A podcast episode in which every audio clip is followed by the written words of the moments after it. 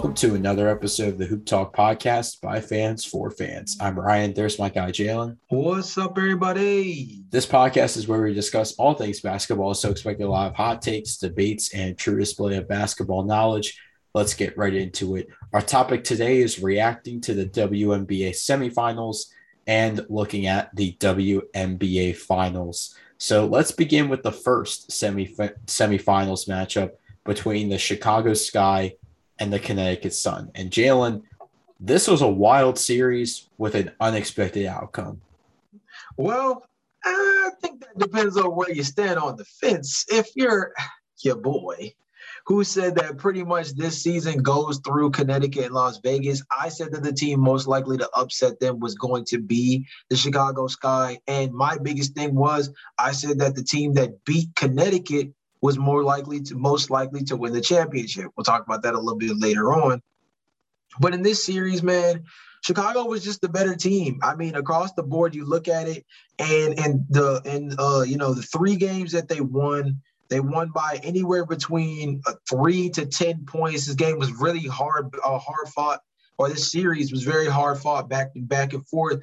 But Chicago was just the better squad overall. I think the biggest thing that I have to lean on when you talk about, you know, maybe what the faults in this series were, especially we talk about from the Connecticut standpoint, I think it's just that DeWanna Bonner wasn't the consistent 20 point per game scorer that she was for most of the year. I mean, throughout the series, that she she was in circumstances where she wasn't really doing that kind of damage. We look at game one, she has 13 points in game one.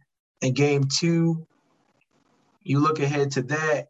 And game two, she only has 15 points. And across the board, they didn't have a single player outside of DeWanna Bonner and Alyssa Thomas to score more than 15. Hell, Jonquel Jones in check with only four points per game. I, I mean, only uh, only four points in that game. That's huge in a kind of not kind of outcome like that. Um, that they were able to do that they were able to do such a thing. Um, and then I mean in game three, I mean, and that's that's the ironic part is with game two, they were able to win despite those circumstances. And game three, you look at that one, it was a close um, three-point ball game in which DeWanna Bonner did have 22 to lead lead the team. But I think that was a circumstance where it was too little too late. You look at DeWanna Bonner and Jonquel Jones in this series, the dynamic duo, arguably one of, if not the best duo in this 2021 season. It seemed like throughout all four games, at least one of them was not on their A game. You know what I mean? And I think that's a huge credit to, you know, the top five caliber defense that Chicago that Chicago has. Um, but the fact that they were able to be so disruptive to the point that they took those two players out of the out of the series or at least slow them down throughout the series was huge. Alyssa Thomas was a big player for them coming off the bench, talking about Connecticut at that guard spot. But Ryan, we harped on it all year. If it was Jonquel Jones, DeWanna Bonner, and Brionna Jones carrying this team, they were not going to be successful in the postseason. They were going to need significant contributions from the backcourt if this team had any hopes of winning a championship. Now, Alyssa Thomas did her thing coming off the bench, but of course, like I said beforehand, between the big three, at least one, if not two of them, were held in check on a consistent basis, which pretty much offsets the guard assistance, which means either you need another guard to step, step up, in this case, a Brian Jan, uh, Briann January or Natisha Hiedeman, who we were big on coming into the year. Or, like I said, you need that big three to be consistent. And that's a terrible bet to have when throughout the season, we haven't seen any legitimate proof of that on a consistent basis. I can't say you're wrong about a lot of the points that you made. First of all, just looking at Chicago, I think defensively, they proved that they were consistent. They proved that they could be consistent, especially on both sides of the floor. I think defensively was where their calling card was because if you get Candace Parker, one of the best defenders in the league, in free agency to come play for your team, um, to play to play for your hometown team essentially like you're getting the best version of the Chicago Sky with their best defender and with, with one of the best defenders in Candace Parker. And I think with their ability to not only shut down with this Connecticut team, but shutting down two of their main players, I think that was key to victory in the in this series. And DeWanna Bonner definitely struggled in this series. Jonquel Jones had to carry the main load at times where she looked to be where, where she looked to be, you know, not only the best player on this team, but she was even struggling at times at carrying the load of this team. So when you look to the supporting cast of this team, Natisha Hiedeman had uh, 16 points in game four, but she was pretty much a non factor in this series. The supporting cast really wasn't effective uh, through most of the series, unless you look at game two, where Briann January and Jasmine Thomas uh, combined for 24 points. So outside of that, you can't really point out a game where the supporting cast was truly effective outside of game two. And you could tell looking at game two that the Connecticut Sun were in full effect. They had help from their supporting cast. They were locking up Chicago's top scorers. It was very difficult throughout that series to maintain that consistency uh, for Connecticut, trying to lock up the top scorers for Chicago and also trying to get that help from the supporting cast. They really didn't have a lot of that help from the supporting cast. And Chicago was able to get a lot of their help from the supporting cast throughout their from out throughout the series. So I think that's that's pretty much what led to the Connecticut Suns downfall in this series. Yeah, man. I mean, I guess that's the best way of being able to round it out is talking about Connecticut. Um, they just this year was a really great year for them. I mean, you know, we typically try to do this as a wrap up, and now that we're at the end of the WNBA season, it's only fair that we try to wrap up these last four teams uh season in a whole. And I mean, this was a really solid squad 26 and 6 overall first in the eastern conference they were eighth in points per game but they were first in opponents points per game as one of the better defensives in the WNBA. They were last in pace, which had a lot to do with the fact that they played through that big three in the front court so much. They had to be that you know slow, methodical scoring uh, scoring team that also played hard nosed defense, kind of early '90s Knicks style. Um, you know, I mean, second in offensive rating. They had to do with a lot of the efficiency around the basket again with pre- with players like Jonquel and Brionna uh, Brionna Jones, Brionna Jones, along with um, DeWanna Bonner first in defensive rating. I mean, from a record standpoint, it's not even arguable. They did their thing all year. Um, they ended the schedule out, you know, 12 and 0 um in their last 12 games. I mean, that was huge. Um, really solid way to be able to come into the playoffs. I do wonder if having that short stint of time off um for the first and second round of the WNBA finals was I mean of the WNBA playoffs was too much of a uh of a kickback for them, allowed them to get a smidge complacent, and it came back to bite them as opposed to Chicago, for example, who played in that first round and played in that second round as a team that was having to make a legitimate run from the start from start to finish. I don't know if that hurt Connecticut at all, but um what are, what are your thoughts on this season as a whole? I mean, like I said, it was a really great year for Connecticut. A lot of things to build upon very disappointing way to be to end the year considering the kind of talent they have. Yeah, I I think if I had to put a grade on this season for the Connecticut Sun, I'll have to say a B plus, A minus, somewhere in that range. I think that with the amount of talent, like you mentioned, this team should have won the WNBA finals. They should have won the WNBA championship. They had the coach of the year in Curt Miller. They had the MVP in Jonquel Jones. This team was being consistent throughout the year. They were also one of the best rebounding teams in the WNBA with players like Brionna Jones and also Jonquel Jones getting those rebounds. They also had, you know, great shooters on this team like DeWanna Bonner. Natisha Hiedeman was was pretty good to start the season coming off the bench. But the one thing that kept hindering this team was the was the lack of a supporting cast. And if you look at the record, you could say they really didn't need the play of their supporting cast that much, considering, like you mentioned, they went 26 and 6 and, and were the best team in the WNBA. But when it came time for the playoffs, you could tell that the big three could not carry this team any further than the WNBA semifinals. And I think when you watch Chicago, they looked like the better team out there. And I think the big thing for them was just to be consistent on both sides of the floor. And they got that consistency, especially after um, the Dallas Wings game in the first round. I think they realized they had to be consistent. They couldn't let teams get back to them. They couldn't let teams go on a run and almost take the lead. They had to take, they have to hold on to the lead throughout the game. They have to play their best basketball throughout all four quarters. And I think that's what the Connecticut Sun really struggled to do in the playoffs. And it's unfortunate the way that their season ended because this team had a lot of promise. Yeah, I mean the only reason why we're not talking too much about Chicago right now is just because the, the next series is gonna be, you know, Chicago littered um, when we talk about getting to the finals. Um, so you know that's the only reason why we haven't talked about them too much. But again, shout out to Connecticut Sun, shout out to Coach Curt Miller, shout out to MVP Jonquel Jones.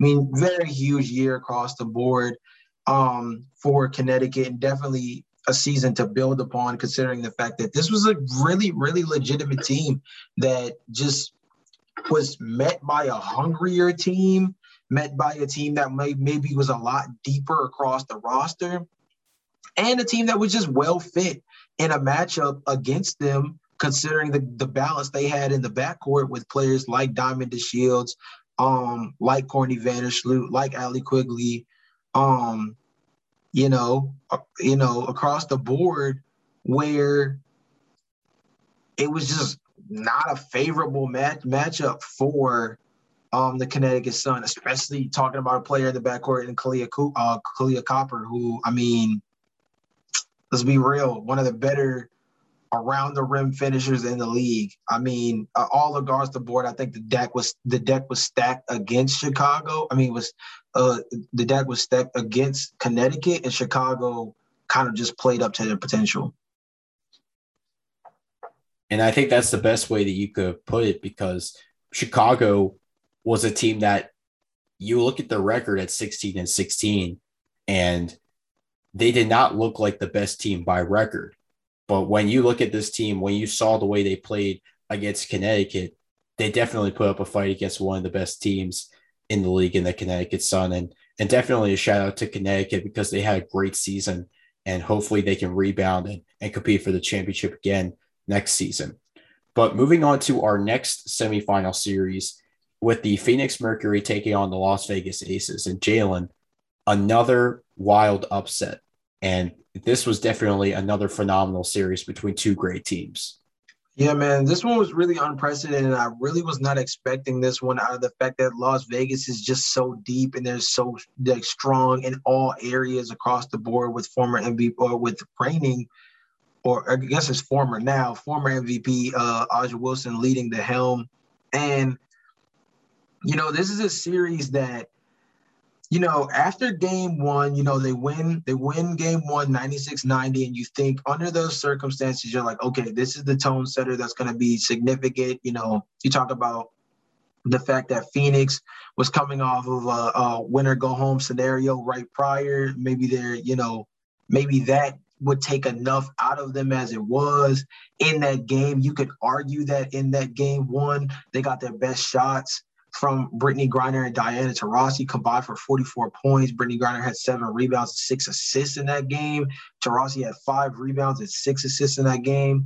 Um, everybody in in um, everybody in the starting lineup scored double figures for Phoenix. You you would think in that first game that basically Phoenix gave Las Vegas their best shot, and Las Vegas still came out with the dub. You know what I mean? Kelsey Plum calls, comes off the bench with 25 big points. Chelsea Gray with 17. A'ja Wilson with 15 and 9. Uh, Gray was huge. Riquna Williams was huge with 26 points and four rebounds as well.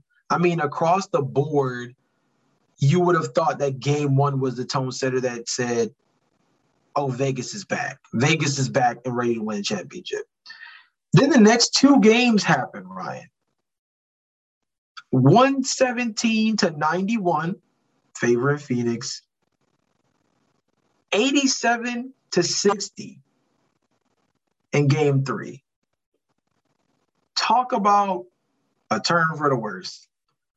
Um, that's where things got pretty hectic. Um, and I'm not gonna lie to you, this is that that that game three is really where things got worrisome for me. I, I don't want to just chalk it all, all up to the blowout. I think it had a lot to do with the fact that the team's best players in that game were shut down in a way that I didn't know was actually possible. A'ja Wilson, eight points. Jackie Young, eight points. Chelsea Gray, six points. Riquna Gray, seven points. Kelsey Plum, six points. Liz Cambage, who, if you remember, Ryan, we were concerned was even w- on whether or not she was even going to play in this series. Liz Cambage played 22 minutes in that game, scored 13 points. She led all scorers for Vegas in that game. That's where the turning of the tide for me turned around. And of course, they bounced back with a blowout win in game four. But I think that game three was so significant because it told us that that depth can still be vulnerable. They can go eight, nine deep in terms of their rotation, but that there is still vulnerability even with the amount of players that they can lean on, down to the fact that they had two MVP caliber players combined for less than for, for less than 25 points. That's huge. Six women of the year, Kelsey Plum, less than 10 points. That's huge. So then, of course, we get to game five, very close game, um, ends 87 84 in favor of um, of Phoenix. And this was a game that I mean, the stars aligned. 28 and 9 for Brittney Griner, 24 from Diana Taurasi, 15 from Shey Peddy. I thought that was a huge, huge asset uh, in the in this series in this game. Um, and then 14 from Skylar Diggins Smith along with eight assists. I mean, Ryan, what are your thoughts, bro? I, I know I've been kind of rambling on because it's just so mind-boggling. But like, what are your thoughts on this series, man? Because I Las Vegas, I had them pegged in as you know the the the comeback season, and Phoenix was not having it. Yeah, this is what I call the comeback season for Las Vegas because I definitely thought they had a chance to come back, do what they didn't do last year, and win the championship. I was very wrong. I was very wrong about that because I after watching game one, after what after what Kelsey Plum, Chelsea Gray, and Riquna Williams did, that trio combined for I think it was 59 points and took over to help the Vegas Aces win in game one. I thought there's a chance that they can hold on and continue this the, these performances throughout this series. And I think that's what that's what I thought Vegas was going to heavily rely on going through this series was the play of their three guards, Plum, uh, Riquna Williams, and Chelsea and, and Chelsea Gray. Games two and three, I think, were the were the tipping points in favor of the Phoenix Mercury. You didn't even mention Diana Taurasi dropped 37 points in game two. She was she was going right. crazy in that game. But also, I mean, throughout the series, Brittney Griner, I think, was the best player in this series, hmm. and it wasn't even close. Be, even with Diane Taurasi dropping 37 points, the consistency of Brittney Griner on both sides of the floor. If it wasn't for her block in Game 5 mm-hmm. the game-winning block in Game Five, I don't think Phoenix would have been able to win that series. I don't think Phoenix would have been able to win if the game was pushed to overtime. But Brittney Griner was the player who saved the game from going to overtime with her game saving block on A'ja Wilson. And I think the other thing, too, and this is something that we kind of touched on with Phoenix a lot, the supporting cast came up big once again in this series and specifically in game five because of all players to come out and have a big game, Shey Peddy turned back the clock to last year and dropped 15 and 5 including a couple of clutch free throws at the end of the game, uh, at the end of game five. So there were there were just so many different factors that were working for the the Phoenix Mercury that it was impossible to stop them. And I think Vegas put up a great fight, but again, I think I think Phoenix came in as the hungriest team, trying to win, and hopefully pull off an upset, a huge upset at that against the Las Vegas Aces. Not even mentioning that uh, Diana Taurasi and Skylar Diggins Smith also had great games in Game Five. Um, Diggins Smith had 14 and 8. Taurasi put up 24 points. I think this big three for the Mercury was dangerous going into the finals. And if their supporting cast would continue to perform at the level that they were playing at, I mean, they they had a great they they would have had a great chance to win that final series against the, the Chicago Sky. Yeah, and I think that's a I think you know when we talk about Phoenix, and we'll go a little bit more in depth in this in the next series when we get to you know when we actually get to the finals. But when we talk about Phoenix, the biggest thing that we said going into coming into these playoffs, especially after last year's disappointment, um, disappointing in um in the first round of the playoffs, was would the big three of Diggins Smith, Taurasi, and Griner be able to truly step up under the bright lights as a unit, as a trifecta. And throughout this postseason, we saw the maximization of those three in a big role. I mean, against Chicago, we see this a little bit more, especially because it was spread out. And that was that was a grimy series. There was a lot of physicality throughout that series, a lot of back and forth. Um, I remember uh, specifically, I think there was a, an altercation between uh, Sophie uh, Cunningham and Kahleah Copper that definitely went viral um, in an interesting way as well. It just went to show you just how back and forth that series was. And it shows you the kind of swag that this Phoenix Mercury team was coming in with. Um, and against a team lost like the Las Vegas Aces, who are extremely talented across the board, you have to come in like that. And across the board, Ryan, I think we both can agree that Phoenix is not a more talented team than Las Vegas.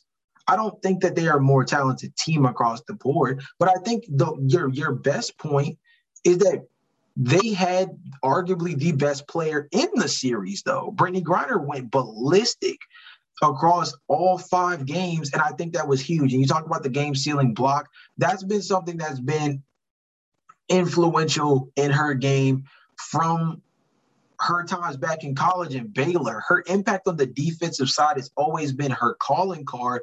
And this offensive aspect has been something that's kind of slowly started to develop um, over the years. It's great to see that we got a TBT ode to Baylor moment kind of owed to early, you know, early career Brittney in terms of coming up big in big moments, something that you you would hear on the on the the telecast. There was a time when she used to fear those moments. She actually used to be concerned and it affected her play. And I think that is an ode to last year, for example.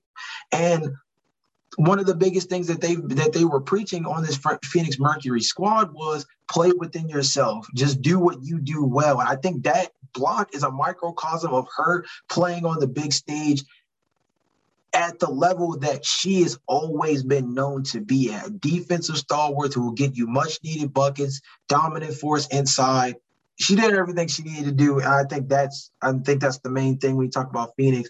Let's wrap up Las Vegas this season before we move on to the finals.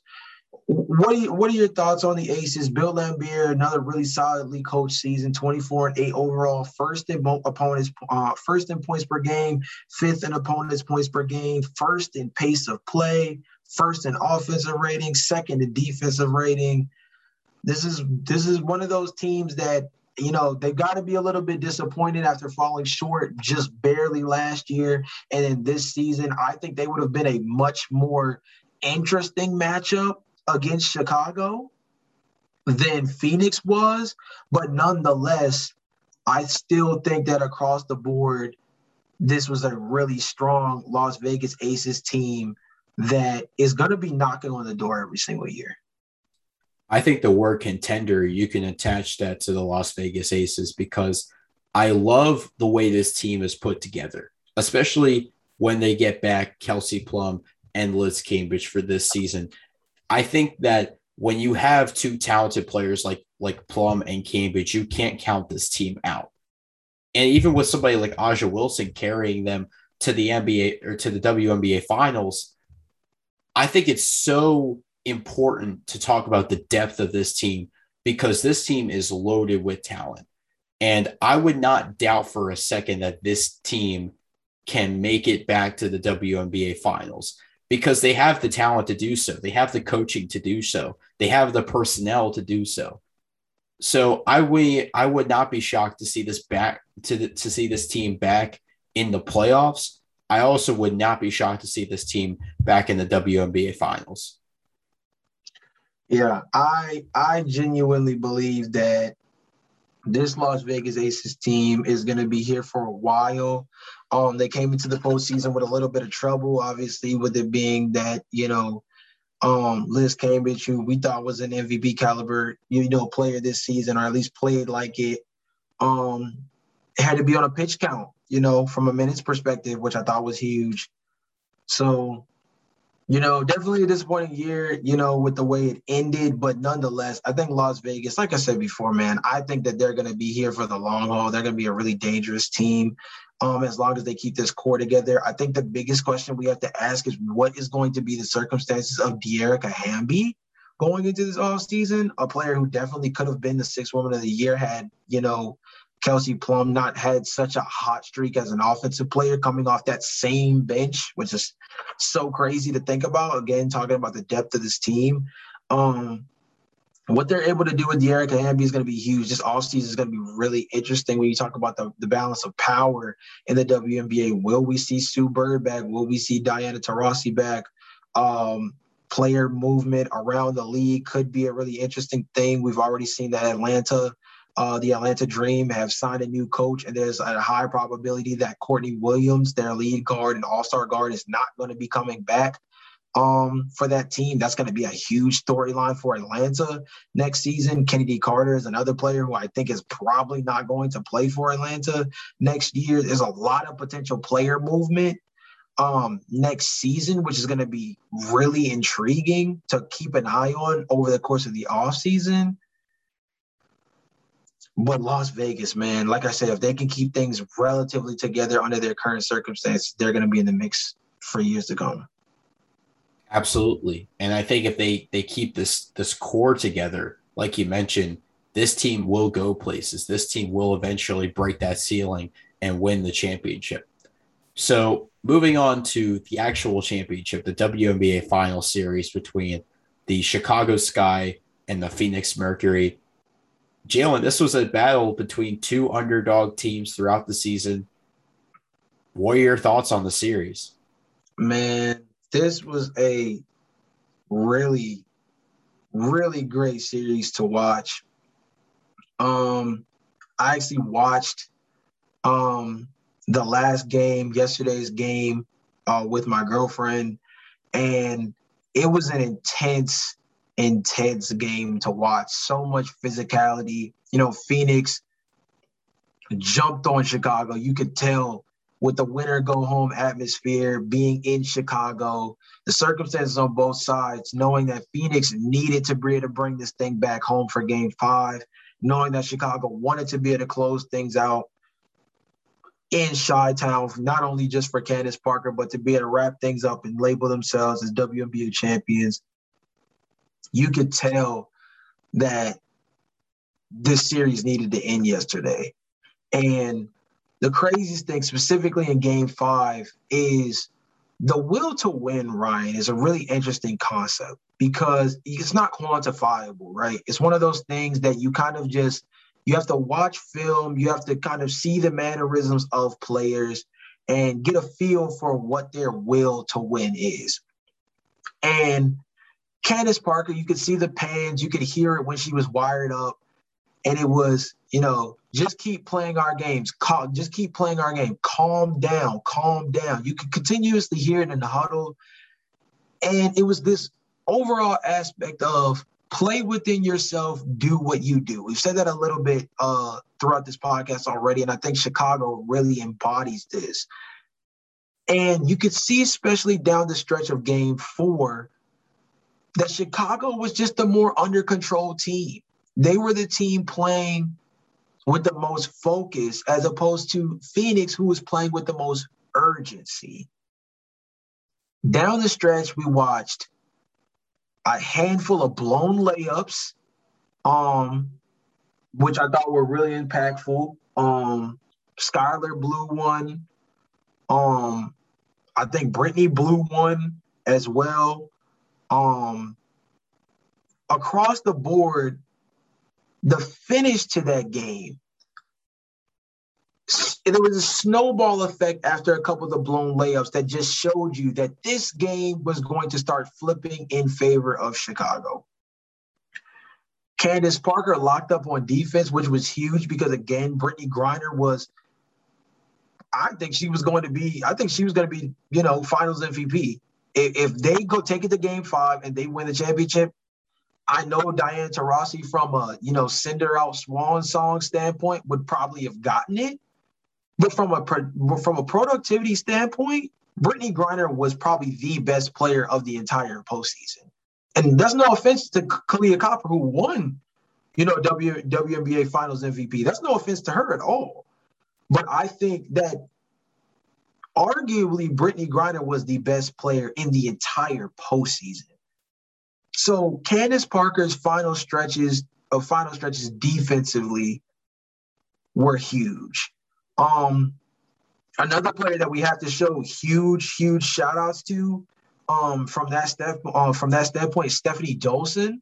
Stephanie Dolson in game five went down briefly with a scary looking head injury um, that took her off the that took her off the floor barely as she played through it, got in a little bit of foul trouble, but was the main defensive option on Brittney Griner throughout the series and especially in game five.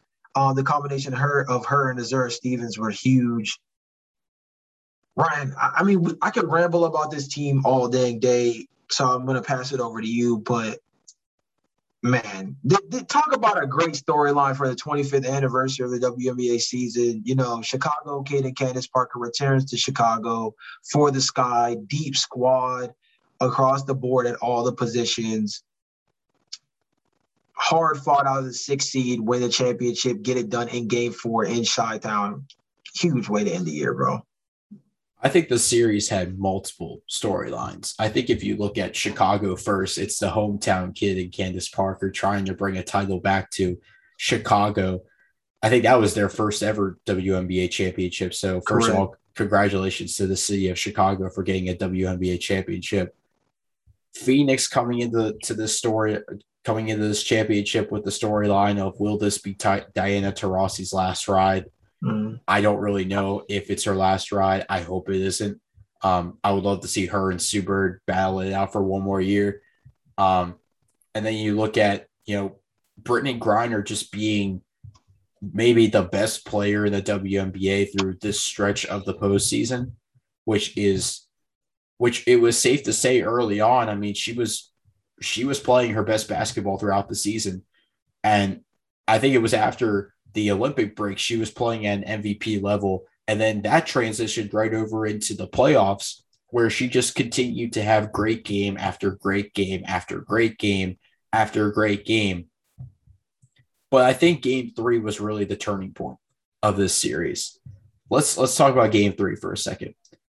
The best player in that game for the Phoenix Mercury by far was Brittney Griner, who mm-hmm. was their only double digit scorer you could tell that Chicago was locking it down on defense because they did not allow another double digit score outside of Brittney Griner, and they allowed they allowed the Phoenix Mercury to only score 50 points.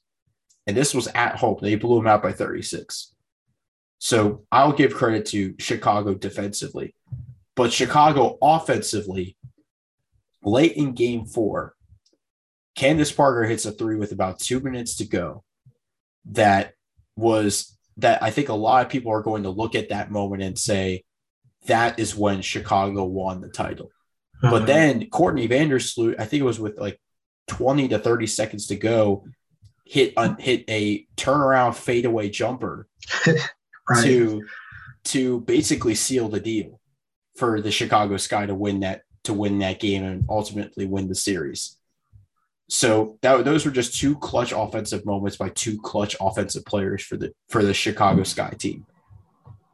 But I have to look at it. I have to look at it from a different different perspective, because if this series went to Phoenix, I have a feeling Phoenix would have won would, would have won Game Five, which is why I'm glad to your to your point earlier that this series needed to end today. This series this series needed to end in Game 4 mm-hmm. and it did.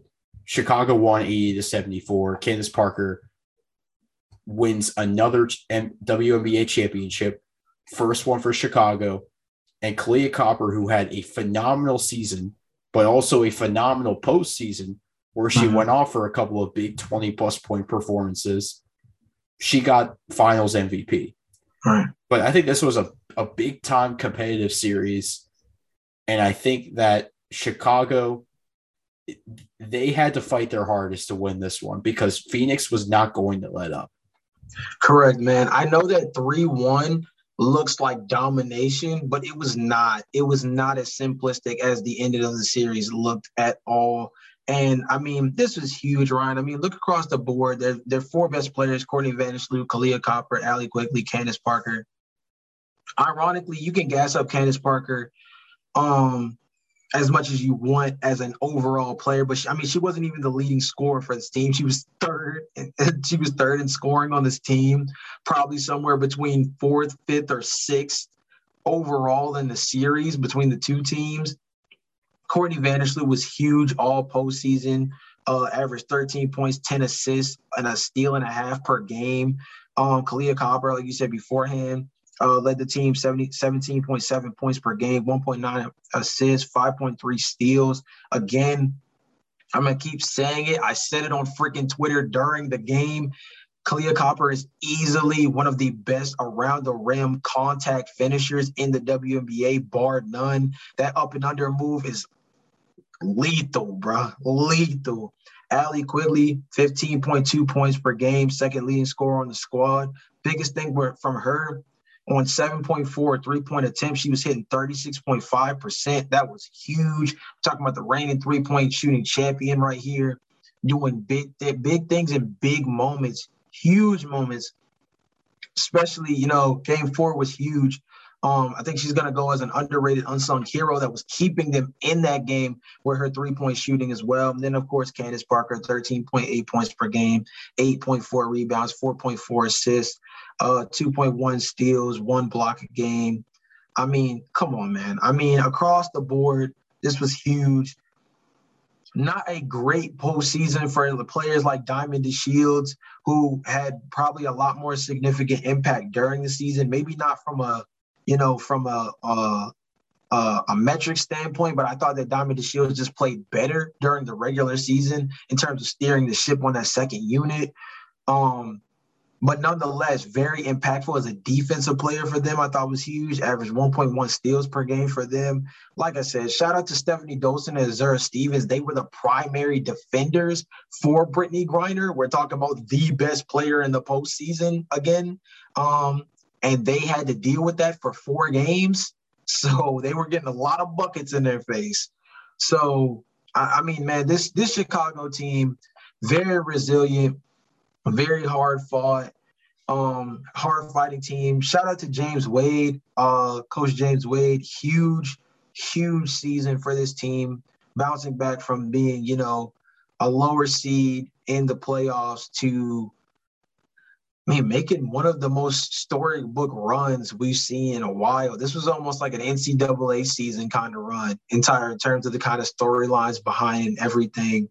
Um, and they got more. They got more ahead of them. I mean, you know, it's really interesting. You look across the board, and um, I mean, you you you look at it like this, right? Kahleah Copper is only 26. Azura Stevens is 24. Stephanie Dolson is 29. Diamond Shields 25 Astou Ndour 26. Dana Evans, who they picked up from uh from Dallas, 22. Uh, Lexie Brown, 26. You know, they're older players in Allie Quigley, Courtney Vandersloot, Candace Parker, you know, between the ages of 31 and 34. but that still gives us about at least one or two strong seasons from that group, though that trifecta, along with this young core that they have surrounding them.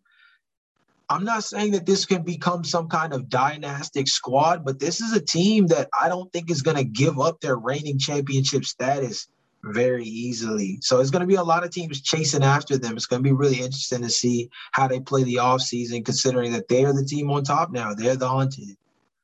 Not to mention, I mean, game four, you mentioned three of the older players Allie Quigley, Candace Parker, Courtney Vandersloot. All of them had a hand in helping this team throughout the season, and mm-hmm. all of them had a helping hand in helping this team win a championship. I mean, if you look at game four alone, Courtney Vandersloot was one rebound away from getting a triple double, which I think would have been the first WNBA triple double in finals history. And then Candace Parker with 16 and 13, including that three with about two minutes to go to kind of help Chicago take the lead. And then Allie Quigley was 26 points in this game. Like that was huge to help this team down the stretch early on in the game, get the lead, hold on to it, and maintain it. So that that was that. The, these three players were so good throughout the season that I think the word dynasty could be attached to this team because of the fact that consistency has to be the name of the game going forward. I think if they could continue to win with this core, we could see a very Houston Comets like dynasty. And the, if you if you are a WNBA fan from day one, the Houston Comets were the most dominating team through a four year stretch with players like Tina Thompson and Sheryl Swoopes on that team. So we could see a very Houston Comets dynasty esque run from the Chicago Sky going forward. But as we cap off the 25th anniversary of the WNBA, this was our first full season covering the WNBA. So, Jalen, mm-hmm. what are some of your final thoughts after this season? Man, I'm getting chills talking about this. This is so crazy. Um, like you said beforehand, first official season in full covering the WNBA. Great year to do it too. 25th anniversary, man. Feels like that part of things falls to the back of my mind sometimes when we cover this team. So focused on the analytics and so focused on breaking down all the squads that you almost forget about the fact that this is such a celebratory year for the WNBA in terms of the progression that it's made over the last couple of years.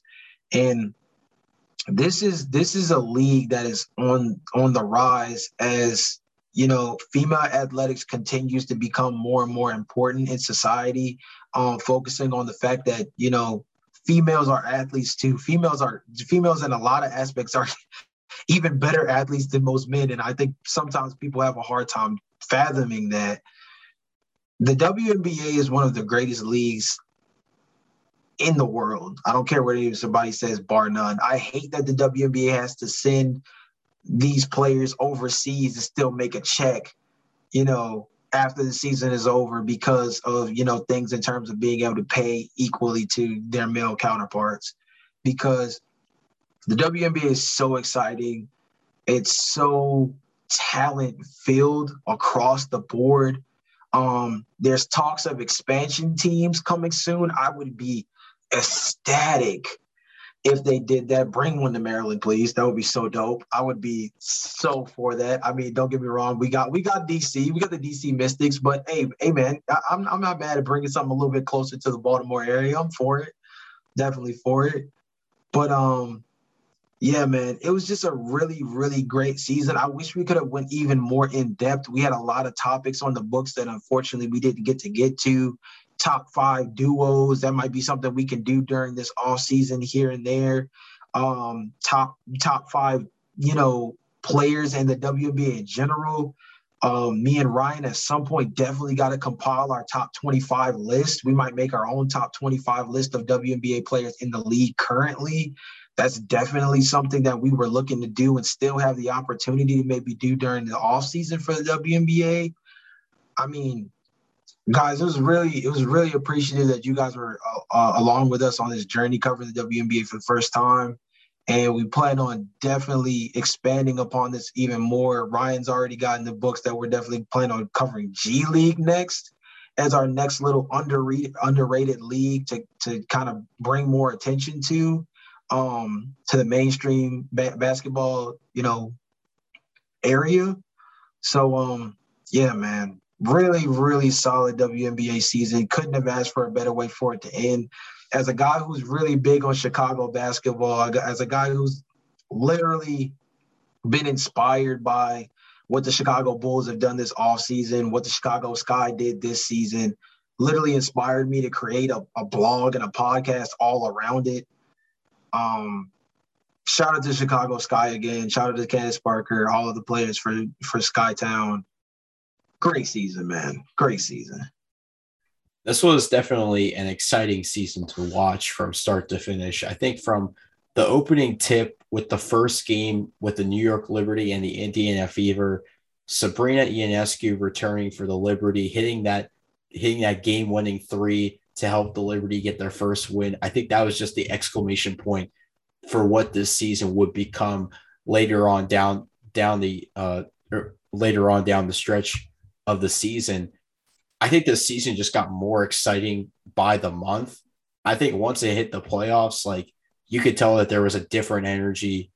You could tell that I think that I think that there was just so many different games that were just exciting to watch. I mean, throughout the playoffs as well. I mean, the Liberty taking on the Phoenix Mercury in that first game of the opening round, having it come down to the wire, having an an unknown player that wasn't really getting talked about, and Sophie Cunningham step up and have a huge game to help boost that team, that Phoenix Mercury team, to the next round. And then Chicago's run to the finals, Phoenix's run to the finals. I think that this was the perfect way to end this end the season because it was an underdog team with a hometown kid that ended up winning the championship. I think that's the perfect storybook ending to a storybook 25th season of WNBA basketball. If you aren't um, watching the if you aren't watching WNBA now, hop on the bandwagon because we're watching it too. Like this yes, is a, it's an exciting it's an exciting league filled with exciting players. So definitely looking forward to covering the WNBA more, along with some of these other leagues that don't get enough attention, like the G League. Um, on that note, transitioning to our question of the day for our fans. What did you guys think about the WNBA finals and what are you excited most for for WNBA's next season? This has been a great episode today on the Hoop Talk podcast. Of course, make sure when you subscribe to us on Apple, you rate our podcast five stars and subscribe to us wherever you get your podcast. We will see you guys next episode. Peace.